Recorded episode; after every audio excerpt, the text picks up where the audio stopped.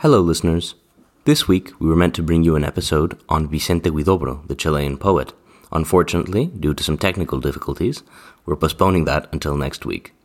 In its stead, please listen to the first in a series of episodes about the philosophy of aesthetics. Tune in next week for Vicente Huidobro on creacionismo. Hello and welcome to the Manifest Image.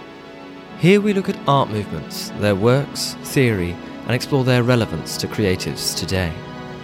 I'm Thomas Greengrass. And I'm Ariel de la Garza.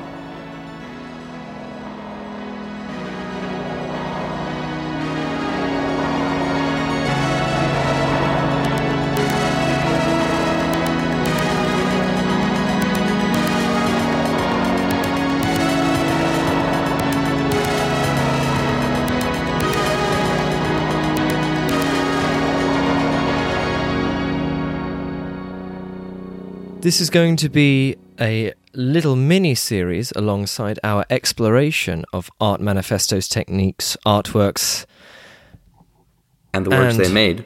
and the works they made. Uh, but this little uh, mini series will explore ideas like beauty, the sublime, the relationship between artwork and spectator, and whether art is political, and lots of other ideas alongside that. So these are essential concepts for engaging with art. So we're going to have a There's certainly Little- ones that um, we find enrich our experiences. So these are going to be a little bit more of a free flowing uh, discussion, but uh, here we're going to begin with the distinction between formal art and the concept or subject within art. Absolutely. So, where should we start? So I, I think we should start by adding in a little disclaimer that, uh, yeah, it will follow a style like uh, Plato's dialogues. That's exactly right. Uh, Yep. Or uh, if you're a, or if you're a, a, a scholastic, you might find some sort of medieval discussion in here. Uh, or if you're of today, you might see two pretentious blokes down the pub, and this is this is their conversation. This will certainly be, the, yeah, exactly, the pretentious blokes at the pub. But sometimes they say interesting things. Mm. So the issue, uh, it, it's going to be in part a, a, a slightly contentious definitional issue uh, about this distinction between the formal or subject, the formal versus subs- substance of art. How exactly do we understand that? It's, it's almost the matter versus the form. That's really where we're starting at. Perhaps I should begin by uh, giving it a little bit more context through a real life example. Um, it's no secret that I am uh, a, very much interested. I'm a huge fan of Francis Bacon's work, absolutely fascinated with it. And one of his big criticisms of abstract expressionism was that he thought that it was inherently about nothing. Mm. He thought that it lacked any kind of substance to it. It was an entirely formal art. It was it was this kind of boundary art. Uh, you you had the outline of things, but you were never about anything. So that should help to to actually uh, focus our discussion. We're talking about the distinction uh, between uh, these forms or these very abstract ideas, and then actually the being or materiality or substance of the things within an artwork. For instance, in a portrait, there is some content that we can recognize. Okay, it's it's got a person in it. It's got it's something about this person. Whereas when you say have geometric art or uh, a mere sort of expressionist art, uh, in particular abstract expressionist art, it seems to be m- rather more elusive. Does it have a subject at all? Is it something else? This is really what we're looking at. So I think um, it'd be it'd be helpful to kind of give a little more context. So, um, I think broadly what we want to do here is give our naive impressions uh, as to uh, a concept like beauty and um, the how we think that it's a valuable concept in in art and the, the different ways that it can manifest itself. And uh, rightly, you start with the subject. Right. So, uh, what is the subject of the work, and how is that linked to beauty? perhaps. Um, now, Bacon's criticism, I guess, seems to, to think that a subject is very important for um, that that a work being about something is very important, right? It's it's somehow a, a, kind of essential component of being an artwork. Maybe not definitionally an artwork. Um, we don't have to get into that debate. That's not a particularly productive one of what really is or isn't art. Um, but certainly, at least for Bacon, for it to be interesting to him, um, aesthetically interesting, interesting to do with beauty and to do with uh, with maybe intellectual and more than mere intellectual means, it would have to have a subject, right? Exactly so. Mm-hmm. So, sticking with Bacon as a, a jumping off point, his criticism can be boiled down to him thinking that art has to inherently tie in with the world in which we live.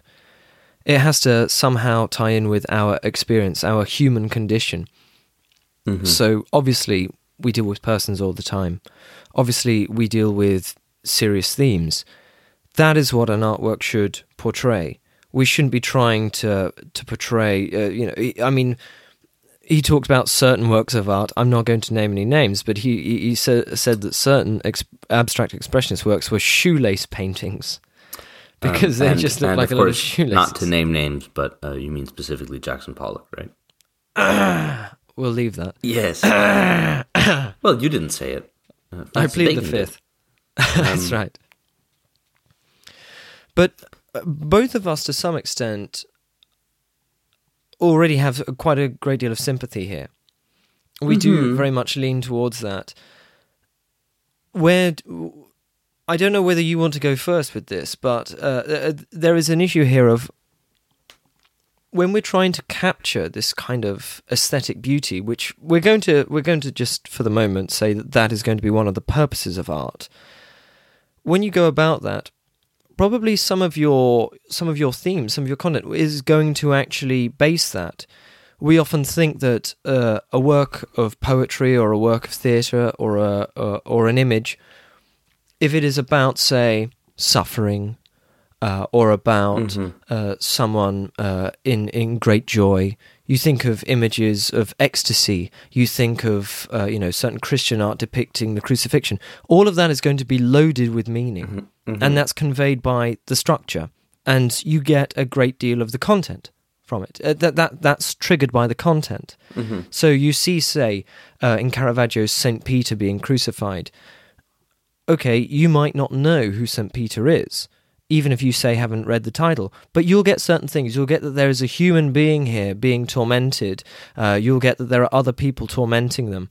You'll also get, if you're an inquisitive person, uh, looking at the face. You don't need to know anything about the Christian religion. You will note that um, there seems to be a, a, a, a moment of ambiguity on the face of St. Peter. They seem to be suffering, and yet it's not pure misery. It's it's something more complicated. They have some sort of idea to something higher. You don't need to know anything about ideas of heaven or hell or anything like that. But that's going to come through. And mm-hmm. so uh, but uh, if you're dealing with purely abstract art, purely formal art, then you're going to have certain issues. What is that about? Is it about anything at all? Now, something doesn't have to be about anything to be beautiful. Um, so, nature, for instance. Um, it would be bizarre to say that nature is about anything, right? Um, and yet, it, it's beautiful, almost paradigmatically beautiful, um, like a, a landscape, I mean, uh, something like that. No? The classical writers used to say that um, uh, uh, uh, that nature reflected God's glory. Mm-hmm.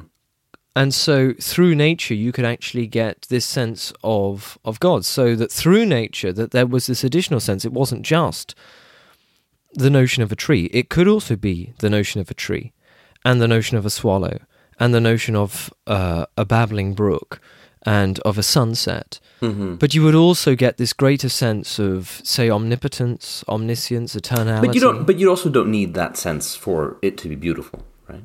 Mm. It seems to because you I can mean, have that without it being beautiful. You can have it without it being beautiful, and also I, I think someone who uh, doesn't know about any of those concepts, like say most people did on the planet, say before Christian expansion, right? Um, they also had concepts of beauty, and and I'm sure were able to find beauty in uh, the world around them, right? Oh, but there were plenty who had some sort of pantheistic ideas. Sure, pantheistic Animalistic ideas, but I, I still don't seem to see how to a the greater pantheistic. reality. But do, I, do, do you really think that that's in any way like necessary to see beauty in anything? I don't know. For the moment, we're just stipulating uh, uh, and Because I guess uh, for- reaching for that view, that view, it would need, uh, it would be you know kind of trying to defend the the the thought that one needs content in order for something to be beautiful, and then if nature was beautiful, that is because it in some way has some content, um, which in this case would be something of the divine or something like this. But one could also just deny that there is anything, any such thing as the divine. But maybe you're taking just pleasure Mm-hmm. uh, or, or some sort of appreciation of what is presented. Oh, exactly. That, yeah, that's what I mean. That it's it's just, I guess, beautiful in some way. But see, all of that, all of that is just filled with content. We're, we're then just saying that it's filled with content. Now, I happen to know because we've discussed this beforehand that there are certain uh, certain things, certain uh, artificial projects that wait, appear wait. more formal. Before this, before this, before this though, before we, we move on to Oh that, yes. if you look at a landscape, not a painting of a landscape, but just a landscape, what's Mm-hmm. the content in it? Because it's not an utterance in any meaningful sense, right? Or a representation. There are three trees in the garden. Wait, where's that from? No, no, no. That Oh. that would just be like you know you could imagine a landscape where that would be just true. Exactly. yes. but no, mean- you're I mean, absolutely you- right. Yeah. I mean, you, hmm So uh, I don't want us to dig in too deeply with this because I think it will uh, uh, come out more when we talk about the sublime, and perhaps we'll have an episode that's strictly talking about natural beauty. And then we can have artificial beauty and things like that. But for the moment, we're just really trying to focus on this initial distinction between formal beauty versus material or content based beauty. And I know that uh, you've been playing some chess. Yes, unfortunately, I was uh, reintroduced to uh, online chess lately. It's um, it's a problem. And because of your, your sick habit, Mm-hmm. it's got a problem. crippling addiction. yeah. crippling addiction. Uh, you've seen certain moves and, and been playing certain games, and then and then stipulated certain moves and discussed them, and said, "I can sense, I get some sort of additional sense when I see certain moves being played that." That this is an incredible move. That this seems to elicit a kind of what I might even call beauty, but this seems to me a formal one. Right. So I think um, if we want to make it uh, make this a little more highbrow than just me playing chess on my phone, um, although I, I think it's it's a very similar sensation. Um, mathematicians will always talk will often talk about something being beautiful. Um, yeah. and there i would agree i mean there is something incredibly pleasing about seeing um, a very I, I, almost want to start attributing um, different qualities to it like witty or something like that although i don't know if that, that really makes any sense um, proofs say or or mathematical concepts that are that are just very just fit together very very well um, I don't know if it's a factor of, of the effort one has to put into it and then the release of figuring it out. Um, probably not. It's probably just these things are very pleasing. They're very pretty. They're pretty in the way that um, that I think we find some music harmonious um, in a, in a similar way. But it also doesn't seem to be a kind of beauty that's comparable to say. Um, hmm. the kind of beauty Bacon is talking about necessarily. Um, there, there, we can we can kind of divide these these kinds of beauty, you know, the the formal and then another, which could be like more censorious. Um, how would you call it? Uh, I, I don't know. I, I, I think I think we can leave that as an open question because one of my projects from the end of this Mhm. uh, session will be to try to uh, will will be a rough attempt to obliterate this distinction. Ah, okay. That's going to be uh, one of my aims. so we have a, at least from my side, a statement of intent. hmm Uh, because, of course, you, we mentioned mathematical beauty, and uh, plenty of people will say there's a beauty in, in certain deductive proofs. But then also, th- this is, uh, uh, uh, and in certain identities, someone might look at some of Ramanujan's identities and just see a kind of, as you were saying, harmonious beauty about it. But is it about something? Is it about anything?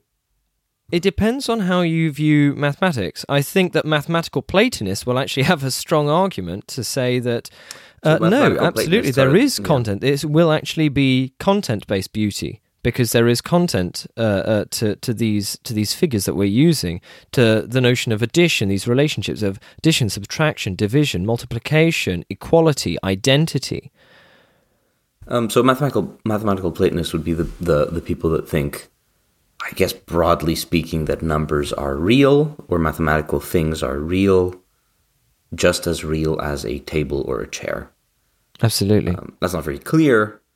Um, if you were God that is what it is. and you were making this universe and you were thinking, what's the stuff that I actually need to put in it as actual things, these are going to be on your list. If you don't put them on your list and you don't put them in, then that So- world will be without them. Yeah, I guess wanting to call something talking about something like formal beauty, um it the reason I I try and call it formal is because it doesn't seem to matter what it is about at all. So it could be a picture of I mean, it, it could be of a. You could be depicting a whole slew of different things, but if that same harmony is found, like I don't know the, the golden mean or the rule of thirds, or, um, that's that's for for say drawing, right? Um, then one could think of it as beautiful in some way. Uh, now, obviously, you could follow these rules and still come up with something horrible, as many people often do. But there seem to be certain kind of ratios, certain kind of relationships that are pleasing to us, that are kind of harmonious in some way. Um, The mere, the mere notion. yeah, something Sorry. like that. And I don't want to lean too much on it because I don't think there is a. It, it, I'm very certain it's probably all. It- the extent to which this is social is probably a lot greater than we think. Um, I think ideas of what we call beautiful are very, very determined by what others around us found beautiful, right? when we were growing up and what we saw in all of this. So I don't want to kind of think that there is such a thing as a natural, fundamental concept of beauty, then uh, from which everything else flows. But there is there is definitely like in mathematics or in chess and things like this. stance. Yeah, I I think I'm going to go pretty more relative. Um, but like in math or things like this, there are I think very pleasing things that we find very um, very beautiful. And I don't know if trying to say that numbers are real gives that kind of beauty any more content. I guess it would technically give it content because it would be about a thing, but it can also be about a relation, and I guess that's content too, right? Mm. So Um, and this then you is don't have to be a Platonist, um, or you ha- you can be a different kind of Yeah. Platonist about structures or something. But yeah, no. So uh, I want to I want to pick that up in a bit, but um, let's let's go to geometric art. Mhm. Now um, we, we're imagining things like constructivism and suprematism, all of which we will come to on the main podcast. Uh, but those are actually supremely loaded. All of those manifestos that we will cover will actually imbue, or they will claim that there is within them some sort of thick content, with the suprematist, there's almost a spirituality, a mysticism about certain uh, shapes Mhm. uh, and certain colors and certain relationships that comes out so that these are not purely what they are, uh, or at least our naive thought of them. Uh, and then with constructivism, they think that there's something like a, a an implicitly political aspect, a social aspect, an action based aspect, which can be tied in with all of these things, if not already apparent in them. But maybe we should pull back from that and just again think of some more examples. We talked about some mathematical uh, things. Um, let's move to, say, tessellations, Mhm. mandalas. Think of mosques and synagogues. You're not allowed to depict any images of uh, uh, of holy persons or attempted Im- images of God, but how do we have some sort of notion of beauty, some sort of interesting aesthetic element uh, uh, that enriches all of these things? We have this fantastic geometric art, Mhm. wonderful colors, rich repeating infinite series. Mm, Absolutely. Absolutely. And Oh. so what what do you think about these tessellations? What what do they what do they um what do they what what do they tell uh, uh, our our naive investigation of beauty? So I, I I'm happy to actually accept that we do find these immediately very arresting, if not beautiful, Mhm. Perhaps even beautiful. Um, that there is something there, but does it have content to it? It, it, it draws that issue. It, again, I think a lot of people, you know, a lot of people might be bored with a lot of geometric art. They might be bored with a lot of abstract expressionist art. Plenty of people, they don't like it. You're not alone. But even those You're not same alone, Thomas. Yeah. but even those same persons, they will typically be mesmerized by some of the fantastic color displays and rich patterns that you find all over the world. hmm And so there you you they they, they do seem to you know most people will say that no no there is something about this. But then is it is it formal? Or is it content based? Hmm.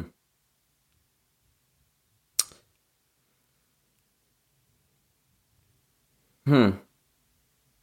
Could be a little column A, a little column B. I mean, if if say a tessellation is um, in some way, say like a depiction of the divine, some kind of um, not direct depiction of the divine, but in some way that evokes it, then one could say that in appreciating that, one appreciates something like the divine. I think if there is such a thing as formal beauty, um, maybe it's a little bit linked to the concept of perfection. Um, that that we find it pleasing in that we find it um, particularly particularly kind of lean and uh, direct and novel. So like I just just something perfect, I guess, close to perfect. I'm thinking here of something like like Occam's razor or something like that, right? Where the most there where where um, we kind of appeal to concepts of elegance to try and define um, which things are most likely to happen. So like elegance is like a really important uh, concept in mathematics, and that's what you, you really want to go for um, in a proof, at least. That those are the nicest ones. I mean, if it if it works, it works. But the more elegant, the better, and, and that uh, that's quite pre- pretty. And so I think that's a um, that is a component of a thing such as formal beauty. Mm. See, maybe now I'll I'll tie this one back in that you said earlier. You seem to be leading down this route, which was that maybe even the operations themselves sort of seem to be entities, in which case they look like content. Mm. And that's the thing. Uh, if we're talking, if formal beauty is made up of these relationships, hmm of these operations, and where we don't actually worry about what specific things are related or what's plugged into our operations. We've just got a formula, as it were. And what particulars we're going to put in, what variables, who cares? That's not important. That's what we normally think of content. But then, in this more meta sense, in this secondary sense, we can think of the actual thing, the relationship, the operation, as its own kind of entity. It's going to do something like a function. Whatever it does, it, it has a seeming a, a, a nature of its own. Yeah, I, I, guess I'm leaning a little bit on the con- on, on the idea of form, um, of the shape of things, um, the shape of things, regardless of what they are, and um, y- yes, I think so. Obviously, it's a bit difficult to try to speak about, say, visual art and then talk about the elegance of math and then in any way map the two of those things together in a way that makes sense. Um,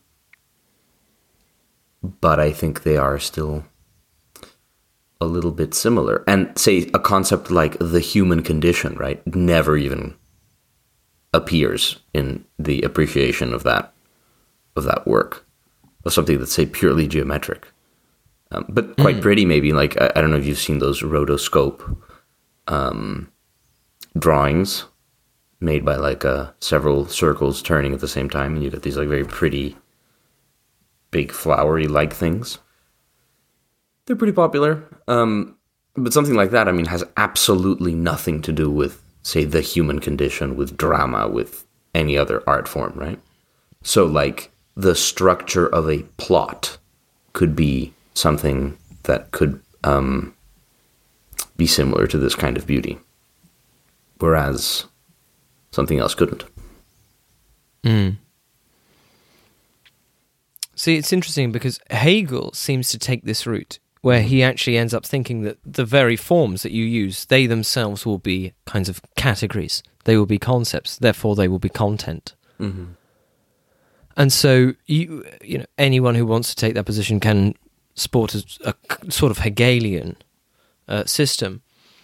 But maybe maybe it'll help to flesh out our discussion a little bit mm-hmm. by uh, relating it to a few more areas.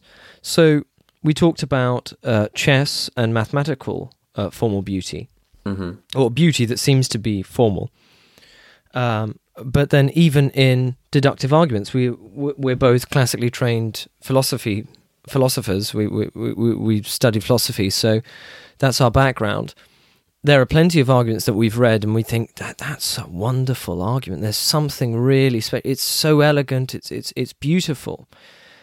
And then in music, we see uh, certain harmonies. Now, there might be a temptation to think that we need almost successive events for this beauty to arise. Mm-hmm. Perhaps, uh, uh, uh so in music, you always, uh, apart from if you say play a single note or a single chord, in which case, yes, in a moment or in the barest unit of time, we seem to have uh, some sort of basic beauty. But you don't get anything like melody. You don't get anything. You you might have harmony, but you, you don't get melody, and mm-hmm. you don't get any uh, uh, uh, uh, contour. None of those things can exist in a single moment we need actually successive moments. Hmm. And so perhaps when it comes to uh, we might uh, i mean what what what is the is, is, music a formal beauty or is it a content beauty and let's say that there are no lyrics mm. we're not going to worry about lyrics for the moment this is just our first pass again we'll do several of these episodes so we can always see how we evolve but for the moment you've just got certain notes, certain chords. None of those have any implicit meaning to us. And yet, and yet. Or it seems so. And yet, I mean, okay, something like stochastic music, um, or something very, very, very avant garde, um, might not have any meaning at all. Or, or it might be really practically impossible to parse. I mean, If it's stochastic music, it definitely d- doesn't have any meaning. I mean, it's it, it's random practically, right? Um, However, otherwise, there are plenty of things like um, you can listen to a song, and I, w- I was trying to think of very abstract instruments because obviously other instruments carry with them a meaning anyway, um, a set of associations at least. So you know, if you hear like a a steel drum or something, right, or like a, a, another instrument that is like very specific to a place, or like a ukulele or something, um, you know that when you think guy with a man bun or uh, Hawaiian music, right? One or the other. So you've got this strong associationist element that's going a to very create strong a kind of a basic language. Yes, um, it creates some kind of a basic language, but also certain feelings. Certain songs give you certain feelings, and uh, uh, if the listeners remember from our uh, other episode, I think it was the Art of Noises with Aaron, where we were speaking about uh, something a bit similar to this. Um, feeling like disconcerted by atonal music, for instance, that very well might be just learned behavior. Um, he certainly seemed to think so, and maybe not. You know, maybe there's some natural thing there, but maybe not. Maybe it's just learned behavior. So some things could be snuck in, but like a completely abstract thing, maybe like a super electro piano or something, um, that is just pure note. Uh, yeah, that that would be uh, that could get close to formal beauty. Um, I think. So And again, it, it is inherently limited. I mean, this kind of beauty is very, very limited. It, it can't, or this kind of art is very, very limited. I mean, it can't really do all that much. what's it limited by? Well, it's lack of content, right? that it does, it's not go. about anything. that it's not about anything makes it limited in a way. Now, something like abstract expressionism, one could debate whether it is in fact empty of content. You could reasonably say, I think, uh, it has passion, or it has something like that, or anger or sadness. I mean, a Rothko painting makes me very sad. Like the big red ones are very, very sad. I don't know why, but they feel sad. Um, yeah. See, uh, I, I was talking to my friend uh, a, a little while ago. You're familiar with them, Ariel, Ava Poshlost. Uh-huh. And uh, she's come up with a theory, uh, uh, just an entertaining theory, uh, that there might be some relationship or, or connection that actually a lot of contemporary art is actually about something. So a lot of these abstract expressionist works, they d- are about something, uh, but it's it's somewhat more oblique. In this case, it's something like the denial of beauty as a way to arouse and excite a desire for it. I mean, maybe that's what like the art brut people uh, were into. Art route. Art brut, Oh yes. um, although maybe not. And it's I'm just saying I'm just belying the fact that I think it's hideous. Um, uh, yeah, I'm not a Dubuffet guy, but But no, it's an interesting idea. sure. Just if you end up thinking like, um, what's one of the best ways in, in terms of getting people to appreciate food? Well, you know, force them to go without for a little bit. What's one of the best ways to appreciate, uh, make people appreciate, you know, drink? This is one of these potentially one of these reasons that a lot of these sort of retreats are so popular. That actually, you know, people have too much. They they get build up a tolerance to it, and they can't learn to So- appreciate, or they get sick of it, and then So going without for a bit. show hideous things to try and reignite a passion for it. Yeah, I mean, maybe that's especially what if it, if, especially if it purports to be in a place where you're supposed to appreciate beauty and see beauty and experience beauty, whatever I mean, it is. that would be a grand conspiracy. Maybe that's what all these architects have been doing for the past 50 years. Littering the world with hideous, yeah, hideous Oh, blocks we'll- of we'll- stuff, you know? Yeah, we'll come on to that. Whether whether uh, uh, functionality should uh, come before beauty, or beauty should come before functionality, or Hmm. That's do- interesting, can you even distinguish them? Um, That also guess- ties in with the informal, uh, the formal and um, and, and content based beauty. and then there's other kinds of beauty that I struggle to really pinpoint. Like uh, I'd I'd spoken to you about this before. The uh, the word I looked it up is bokeh, which is a Japanese word for the kind of aesthetic quality or beautiful quality of blurry images, like the the when when you have a the, the blurry section of an image, and sometimes you have these like large blurry circles, or it depends on the lens. You'll have a different shape of aberration. It's it's hard to say what that is exactly, but it's very beautiful sometimes. Um, Mm. yeah, it's some of the most beautiful. St- I I think it's super beautiful when when when you find when you find it, and it's definitely what makes cinema uh, as kind of great as it is sometimes. Um, so perhaps, there, so perhaps yeah, we should not. There are these whole other, should... there are these whole other traditions of beauty that run away from perfection in different ways. I mean, they mm-hmm. say that there's another concept. Um, the name of this one I don't exactly know, but there's there's kind of a beauty in decay. Um, yes. In some Japanese aesthetic traditions, so uh, I that's why I will come on a much more relativistic side. But maybe I don't have to be relativistic. Maybe there are other ways to conceptualize beauty that capture mm. more of this varied experience and, and move away from a kind of perfection divine thing. I'm going to add in two two more examples there. Then I think maybe it's a good idea to end on just a couple of uh, open questions. Uh, you've got that idea of those broken plates and pots, exactly, and then they get put together with gold. Is it called wabi sabi? I think, uh, if I remember off the top of my head. Uh, and then again, think of some of those great works uh, where you have just a corner of the painting or, or of the ink sketch put out, mm. and then the rest of it blank. What's that doing? Does that serve as content? Is that, or is that just form? What what does that need to be there? It seems like it needs to be there. If you just zoom in on the figure, it's not enough, but you need to actually have that blank space, that negative. What is that doing? Is that form or is that content? What is that? But yes. maybe we should leave that there and say, so. Th- thank you very thank much. Thank you very listening. much for joining us.